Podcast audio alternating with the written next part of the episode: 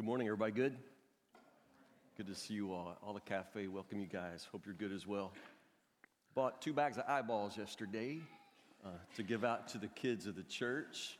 Um, my wife said, Do you really think the pastor should be handing out eyeballs at Halloween? See, this is my wife. I love my wife, but she doesn't understand this has nothing to do with Halloween. I would give out eyeballs year round.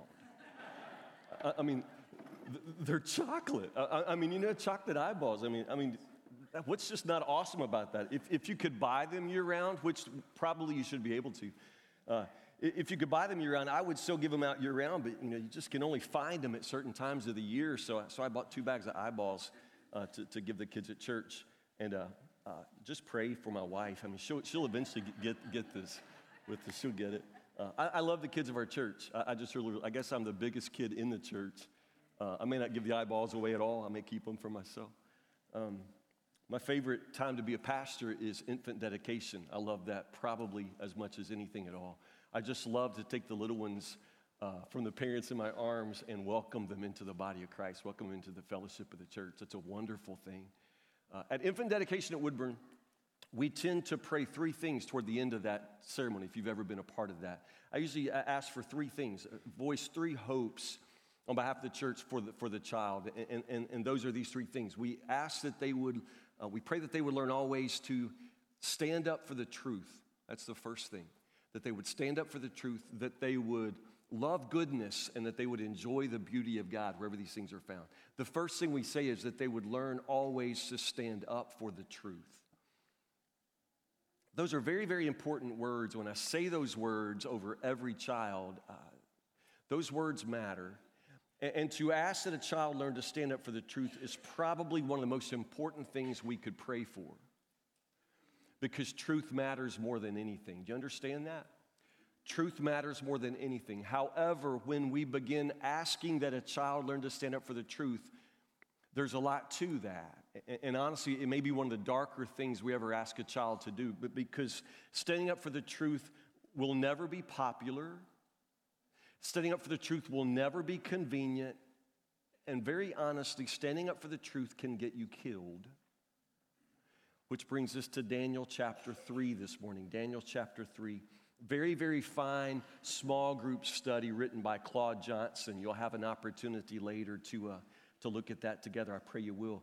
If you're using the YouVersion Bible app, I invite you now to find the live event for this service and follow along there. Daniel chapter 3, we're going to start with verse 1 and walk right through this passage. This is a familiar story. It doesn't mean you've ever heard it, though. So let's start together and look deeply into the Word of God. King Nebuchadnezzar made a gold statue 90 feet tall and 9 feet wide and set it up on the plain of Dura in the province of Babylon. Then he sent messages to the high officers, officials, governors, advisors, treasurers, judges, magistrates, and all the provincial officials to come to the dedication of the statue he had set up. So all these officials came and stood before the statue King Nebuchadnezzar had set up. Then a herald shouted out, People of all races and nations and languages, listen to the king's command. When you hear the sound of the horn, flute, zither, lyre, harp, pipes, and other musical instruments, bow to the ground to worship King Nebuchadnezzar's gold statue. Anyone who refuses to obey will immediately be thrown into a blazing furnace. So, at the sound of the musical instruments, all the people, whatever their race or nation or language, bowed to the ground and worshiped the gold statue that King Nebuchadnezzar had set up. Okay, let's stop right there. Last week, remember the, the very previous chapter, what happened? I, I was under the impression that some of you were here last week. What happened last week? Chapter 2, you remember? King Nebuchadnezzar had a dream, right? He had a dream. And what was in his dream? Yeah, a statue, a, statue that was made of all kinds of different materials, but there was a head of gold. And who was the head of gold? King Nebuchadnezzar himself. He was the head of gold. So, so notice that. He has a dream of, of, a, of a, a mighty statue, and he himself is a head of gold. So, in the very next episode, what does he do? He makes a statue. He liked that idea so much. You get that? He loved the idea so much, he went and made a statue, and this time the entire statue is gold. Now, the text doesn't specifically say that the statue is of King Nebuchadnezzar himself, but who do you think it would be? Elvis? I mean, obviously, this is a statue that, that is meant to represent loyalty and worship of King Nebuchadnezzar. He sets up a gold statue. It's very, very interesting and also in some ways alarming. Now, this is where my arts background comes out. I have a bachelor in fine arts. I'm an artist and, I, and I've done some sculpture. So just let me, let, let, me just lay this out for you. What are the dimensions of this statue? What does it say exactly? He made a gold statue, verse 1, 90 feet tall. So that's how many stories? Nine stories tall. It's, it's, it's a very, very tall statue, but how wide is it? nine feet, nine feet wide by 90, 90 feet tall, nine stories tall. Do you see some problems with this? Now, if this is supposed to be some sort of human form like King Nebuchadnezzar himself, do you start to picture this? This is a very, very tall and skinny statue. In sculpture class back when I was in school, this would be like a D minus project. This would be a D minus. Those are not proper proportions. This would be like Noodle Man or maybe Pipe Cleaner Man. I mean, th- this statue would just be dumb. It- it's just dumb. So, this is not a well made statue. Let's just make that clear. You got to picture it in your head. Those proportions are all off. And honestly, this thing is just dumb. So when he puts it on a cart and rolls it out in front of people, everybody ought to just laugh. I mean, this is comical. This is absolutely the most r- ridiculous atrocity that's ever been created. However, it, becomes very important. What does he command in verse 6? Anyone who refuses to obey the command. And what's the command? You've got to worship this.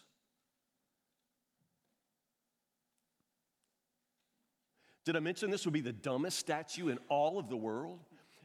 And everybody must worship it. What does it mean to worship? That word worship literally means worship, to, to ascribe worth to something. In other words, when I worship something, what I'm saying is to, to that object or to that person, you are the most valuable, the most important thing in, in all the world to me. Understand that? To worship means to ascribe worth. And so you're saying that this is a worthy, the most worthy thing in all of the world to you. So, so this is what's being commanded that, that when this, this, this horrible, ridiculous, I mean, laughable statue rolls out, everybody in all the world, in King Nebuchadnezzar's mind, it's not the whole world, but in his mind, everybody has to immediately roll on the ground in front of this thing and worship it. They have to begin to say, This is the most important thing in all the world. This is like God to me. It's an absolutely stunning and staggering commandment, but notice the, the, the, consequences. Anyone who refuses to obey will immediately be thrown into a blazing furnace. Now, as I say, if you roll this thing out, I mean, I, I think we'd want to laugh. This, this noodle man, this pipe cleaner man made out of gold, nine stories tall, it's just ridiculous. And now to be told to worship it, now to somehow say that I must fall on my face and make this the very center of my world, are you kidding me? It just seems like that the minute it comes out, everybody would just bust out laughing, except they don't.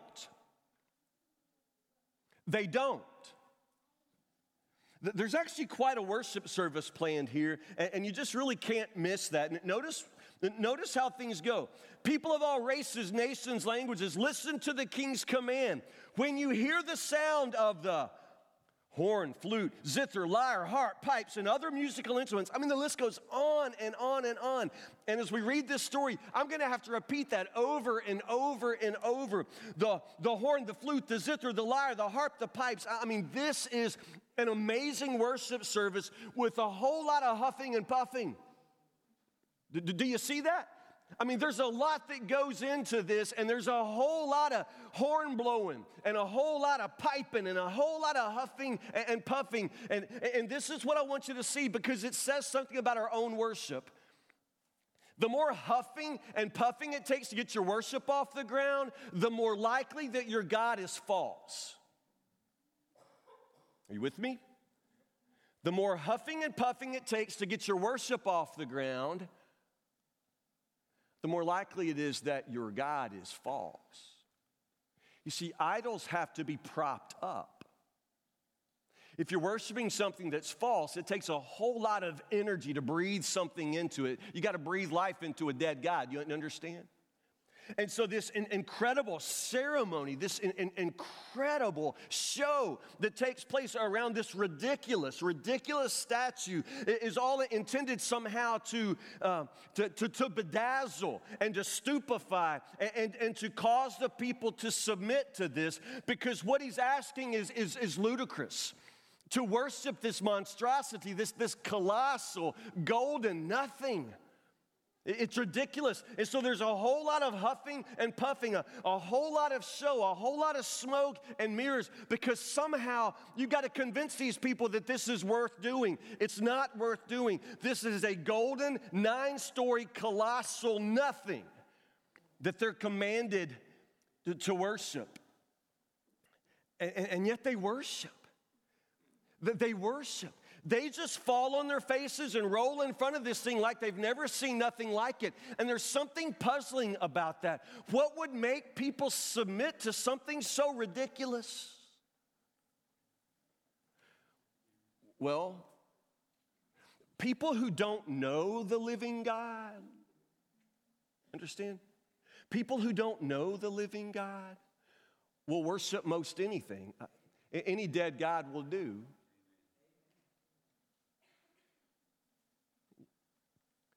I said that to worship means to ascribe worth to something. To say to an object or to a person, you are the most important, the most valuable thing in all the world to me. If that is worship, then you should probably stop and ask yourself right now what is it in your life that is the object of your worship? It is whatever you have given first place to. Whatever you have said, and you have, you have arranged your life around in such a way where that thing, that object, that person becomes the most valuable thing in all the world to you. This is worship. And if you really don't know the living God, then honestly, you'll worship most anything, which means a sports team would do or money or a job or, or a person or even a celebrity, a movie star, a, a rock star, a singer. It's crazy what people will worship, but this is what I'm saying. For people who don't know the living God, any dead God will do. They'll worship nearly anything. And even though I'm speaking primarily to a church crowd, to a Christian crowd, that doesn't mean at all that you're worshiping the living God. Your actual life, I don't mean your church life, I mean your life life. Your life life is most likely revolving around something that is not the living God at all, and you might not even notice that yet. You might not even realize that your actual worship is not really given in an hour on Sunday, but your actual worship comes down to how you give your life in the rest of the week. People who don't make the living God the focus of their life, the center of their worship, they'll tend to worship most anything at all. And, and honestly, any dead God will do. So, so King Nebuchadnezzar rolls this, this nine story idiotic statue out. It's, it's a D minus sculpture project. You understand? Rolls it out, and then the horns blow and the pipes play, and it's the most amazing show. And everybody just falls to their face like they've never seen anything like it. They just begin to worship this thing like it's God, like it's the most stunning thing they've ever seen in their life. I said everybody. Not everybody. Not everybody. It's kind of amazing. In the whole scene, there really only seem to be three that don't worship, only three that don't fall for this foolishness. We typically call them Shadrach, Meshach, and, and Abednego. Those three. Now, one question people often raise in, in this story is where is, where's Daniel? Yeah, I mean, the book is called Daniel, and Daniel's kind of the star of this whole show, and it seems to be a book about Daniel. Where is Daniel? Well, if you go back to the end of chapter two, it, it, sort of lays that out for you. At the end of the last story, after Daniel told the king what his dream meant, it says in verse 49, chapter 2, at Daniel's request, the king appointed Shadrach, Meshach, and Abednego to be in charge of all the affairs of the province of Babylon, while Daniel remained in the king's court. So Daniel remains in, in, the capital city, in the king's court. All of this golden statue mess, it rolls out first on the plain of Dura. And Shadrach, Meshach, and Abednego seem to be in that location when this whole false worship thing rolls out. So Daniel is not there. This is a local, a, a, a local worship service, so to speak. So understand, Daniel's not present. Shadrach, Meshach, and Abednego are present. And, and, of all the people there that day that could possibly fall down and worship the gold and nothing, Shadrach, Meshach, and Abednego, they do not, they do not bend their knee. Let's see what happens next. Verse 8.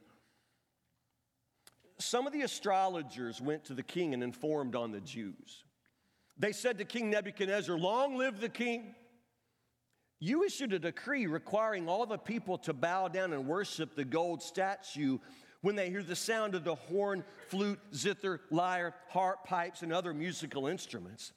That decree also states that, that those who refuse to obey must be thrown into a blazing furnace. But there are some Jews, Shadrach, Meshach, and Abednego, whom you have put in charge of the province of Babylon. They pay no attention to you your majesty. They refuse to serve your gods and do not worship the gold statue you have set up. Nebuchadnezzar flew into a rage and ordered that Shadrach, Meshach, and Abednego be brought before him. When they were brought in, Nebuchadnezzar said to them, Is it true, Shadrach, Meshach, and Abednego, that you refuse to serve my gods or to worship the gold statue I have set up? I will give you, say it, one more chance to bow down and worship the statue I've made when you hear the sound of the musical instruments.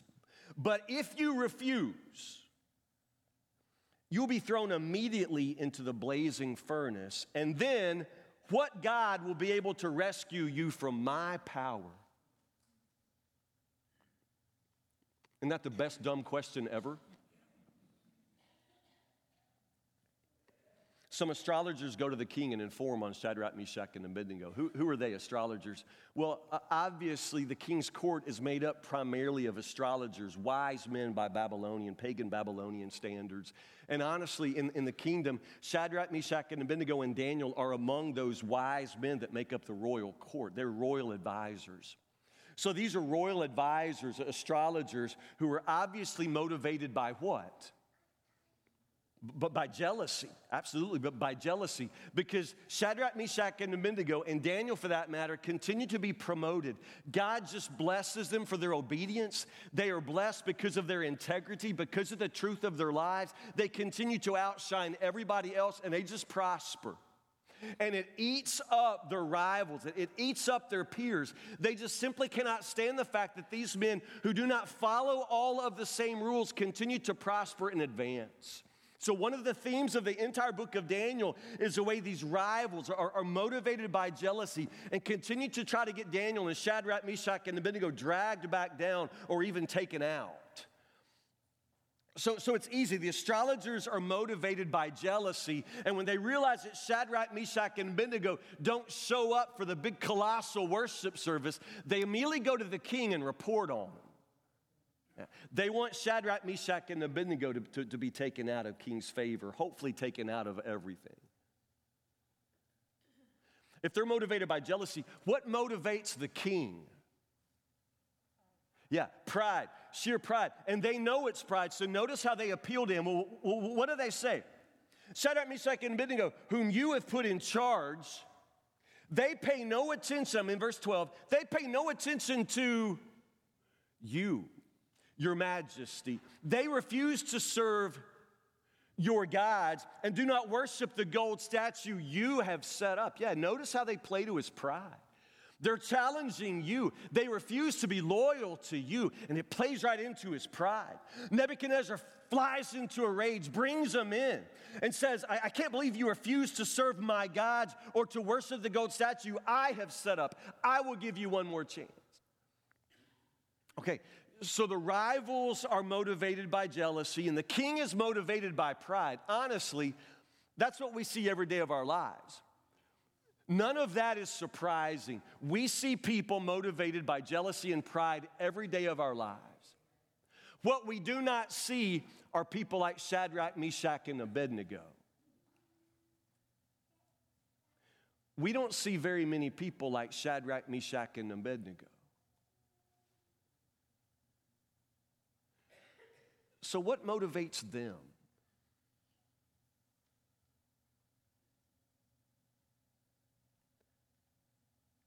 Verse 16 Shadrach, Meshach, and Abednego replied, O Nebuchadnezzar, we do not need to defend ourselves before you. If, if we're thrown into the blazing furnace, the God whom we serve is able to save us. He will rescue us from your power, your majesty. But even if he doesn't, even if he doesn't, we want to make it clear to you, your majesty, that we will never serve your gods or worship the gold statue you have set up.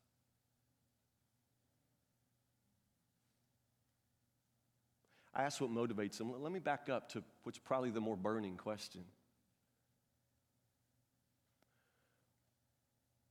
Why don't they fake it?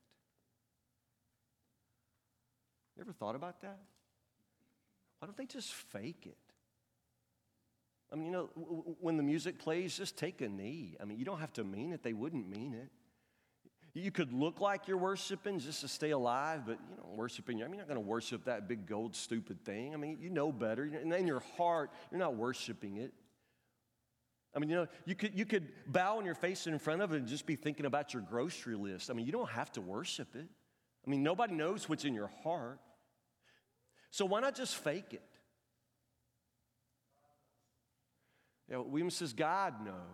But, but, but William, honestly, you know, God knows, but the king's gonna throw me in a furnace. I mean, I could fake it, stay alive, and deal with God later. Shadrach, Meshach, they know the consequence of fake. There are consequences to faking it beyond staying alive. It's a critical question because my hunch is if most of us were in Shadrach, Meshach, and Abednego's shoes, that's what we would have done we would fake it. We just fake it. We just blend in. We don't mean it. We're not worshiping. We would be telling ourselves, this is not who I am. I, I know better. This is not anything. It's just a big gold statue. I'm just going to lay down and take a nap for a while. And when all this is over, I'll live to see another day and I can get forgiveness from God. I'll deal with God later. But for now, I'm just going to stay. I'm going to do what I have to do to stay alive. I'll fake this. Just fake this. I mean, honestly. Isn't that what some of us would do? Yeah. Some of you are so upset. Yeah. Yeah. I'm not encouraging faking it. William says it would forever come back to you. Yeah.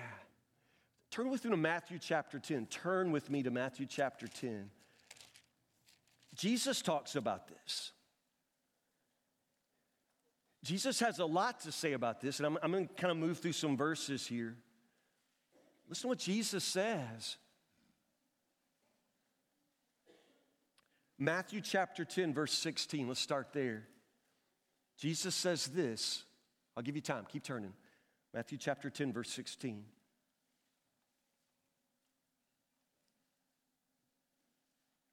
Jesus says, Look, I am sending you out as sheep among wolves. What's that mean? Sheep among wolves. We're the sheep. The world is full of wolves. What does that mean? Now, we're in trouble. We're in trouble. So be as shrewd as snakes and harmless as doves, but beware, for you will be handed over to the courts and you'll be flogged with whips in the synagogues. You'll stand trial before governors and kings because you are my followers. But this will be your opportunity to tell the rulers and unbelievers about me. This will be your opportunity to tell the rulers and the unbelievers about me. What Shadrach, Meshach, and Abednego said to King Nebuchadnezzar. Uh, whether we live or die, let's make one thing clear. We did not bow to your statue, and there is a God who can deliver us. It's your opportunity to tell them about me. Verse 26, jump down, verse 26, Matthew 10. Don't be afraid of those who threaten you. Don't be afraid of those who threaten you, for the time is coming when everything that is covered will be revealed, and all that is secret will be made known to all. What I tell you now in darkness, shout abroad when daybreak comes. What I whisper in your ear, shout from the housetops for all to hear. Don't be afraid of those who want to kill your body. What? Don't be afraid of those who want to kill your body. They cannot touch your soul. Fear only God, who can destroy both soul and body in hell.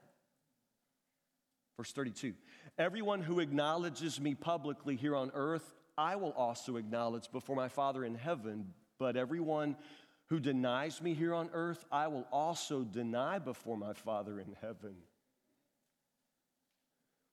Verse 39 If you cling to your life, you'll lose it. But if you give up your life for me, you, you will find it. Why don't they fake it? It comes down to whom they fear. Understand? It comes down to whom they fear. And what Jesus says here is you, you don't fear people who can harm your body. Do not fear people or what they can do to you. Don't be afraid of those who want to kill your body. They cannot touch your soul. Don't fear people or what they can do to you. You fear God. You fear only God. Yeah, if you fake it, you'd be saying, you know, I, I the, the, king has power right now to take my life. I, will just, I'll bow to the king and I'll deal with God later. Do you understand what that says? No matter what you think it says, no matter how you tell yourself, this isn't me, and I'm not really betraying God, I'm, I'm really not worshiping this. No, no. What you're doing is, is absolutely revealing the, the allegiances of your heart. Your actions will always reveal the allegiances of your heart. If they bow before this statue, it doesn't necessarily mean that they believe the statue is a thing, but it does say that they believe the king is to be feared. And Jesus says, You do not fear people. You don't fear them for what they can do to you. The worst they can do is kill your body. Let them kill your body, Jesus says, because they can't touch your soul. It's what's inside that counts. It's what's inside that counts. And Shadrach, Meshach, and Abednego are those rare people who value more their soul. They value more who they are before God than who they are on earth. You can kill our bodies, they say. Whether we live or whether we don't live, it's beside the point. We will not bow to your statue. We will not bow. Don't fear people. Don't be afraid of those who want to kill your body. They cannot touch your soul, Jesus says. Fear only God, who can destroy both soul and body in hell. Oh, Nebuchadnezzar, back, back to Daniel. Oh, Nebuchadnezzar, we do not need to defend ourselves before you if we're thrown into the blazing furnace. The God whom we serve is able to save us. He will rescue us from your power, your majesty, but even if he doesn't,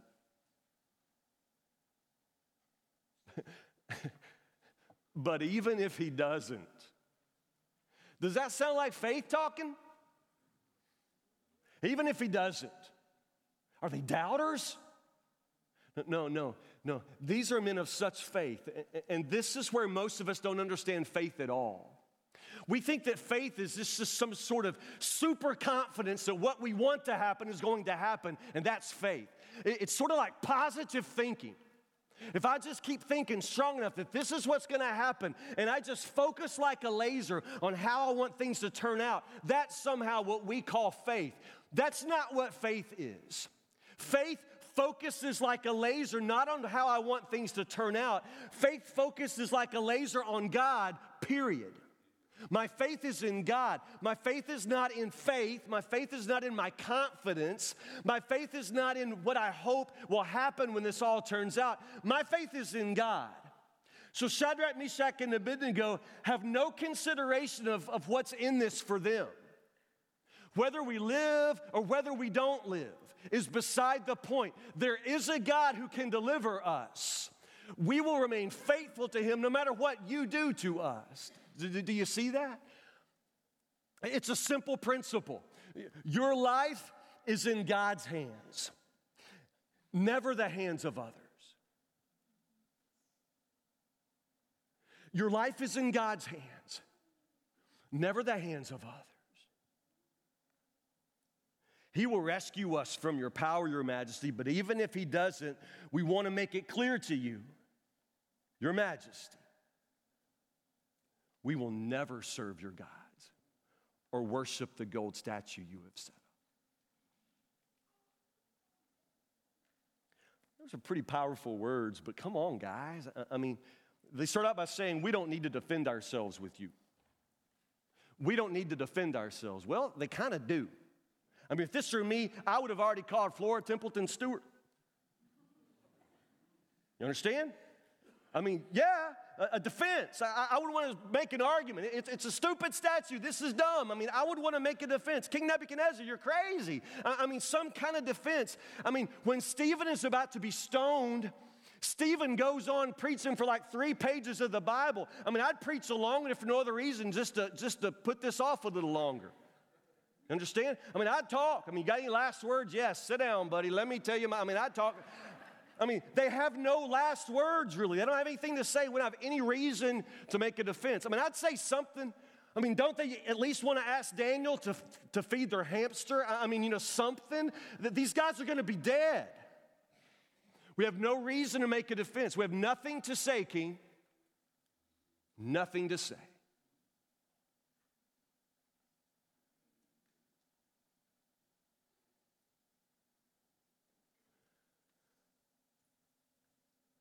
Why is it that they don't need to say anything? Because the truth of their lives speaks for itself. The truth of their lives speaks for itself. We have no reason to make a defense. We have nothing to say. Throw us in your furnace. But let something be clear. We never bowed. It's the truth of their lives. The truth of their lives speaks for itself.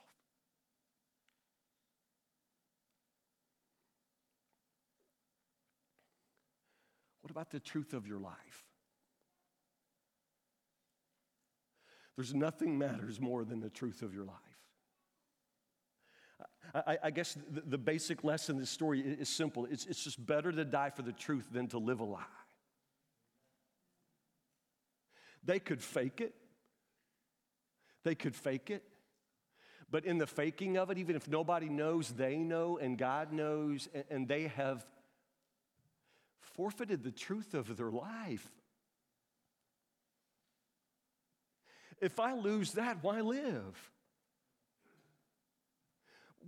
Well, why would I live a lie?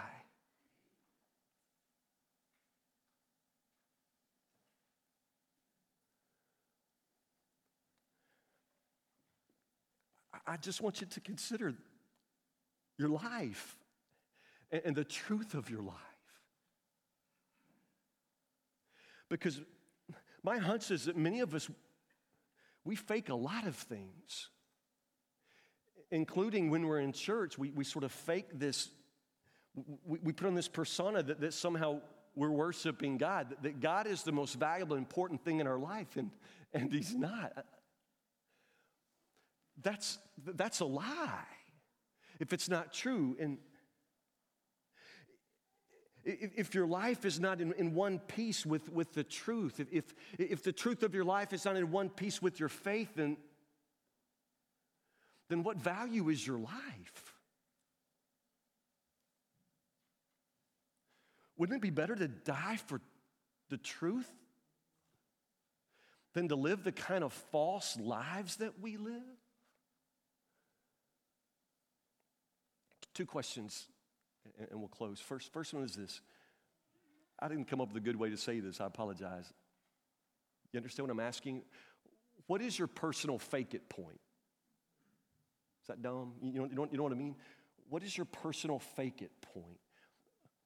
How much pressure needs to be put on you to cause you to just uh, abandon the appearance that Christ matters? How much pressure does it take to cause you to just take a knee when the world's music plays? What, how much heat has to be turned up under your life to cause you to remain silent when you should be speaking the truth? What's your personal fake it point? Jesus says, Don't fear people, anything they can do to you. The worst they can do is kill your body, they can't touch your soul. Unfortunately, your soul is something you just give away because your fake it point is very low. It's your personal fake it point. Second question Does the truth of your life speak for itself? I'm not talking about what you say, I'm talking about what, what you do. And if people just watched you, I don't mean your, your church life, I mean your life life. If they just watched your life, would, would there be enough truth? Would there be enough of Christ? Would there be enough of your faith expressed in what you do that, that honestly the truth of your life would speak for itself?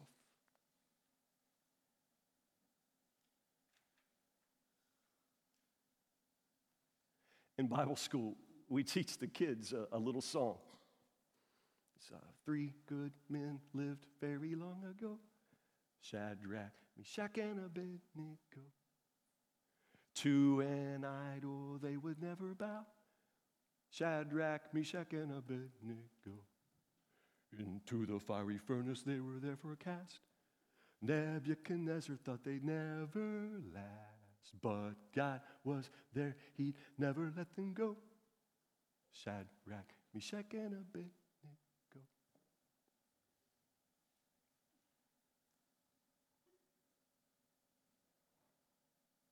It's a terrifying story. It's a shattering story. The fact that we make it uh, such a cute story. I mean, Shadrach, Meshach, and Abednego on the flannel board are always smiling. The truth is, sometimes when you stand up for the truth, it makes things worse. The fact is, sometimes when you stand up for the truth, it will not be popular. It will not be convenient. Fact is, when you stand up for the truth, it can get you killed. It would be better to die for the truth than to live a lie. Pray with me.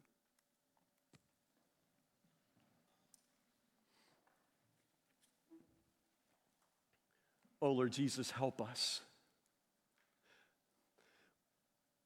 Because truthfully, our lives do not reflect enough truth to say much of anything at all. God, those watching our lives would probably have no idea that in our hearts we at least tell ourselves that we've set apart Christ as Lord. God, we live lives that, that are not true. We are different people at work. We become a different person at school. We become a different person with one set of friends and a different person with our families. A different person when we stand in the pulpit to preach than we are when we go home with our wives, or we have a way of bowing a knee or falling down before the world in whatever situation we need to, to Lord, to, to save our own skin, to, to look however we need to look, Lord, just simply to win the praise and the, and, and the pardon of people. God, help us.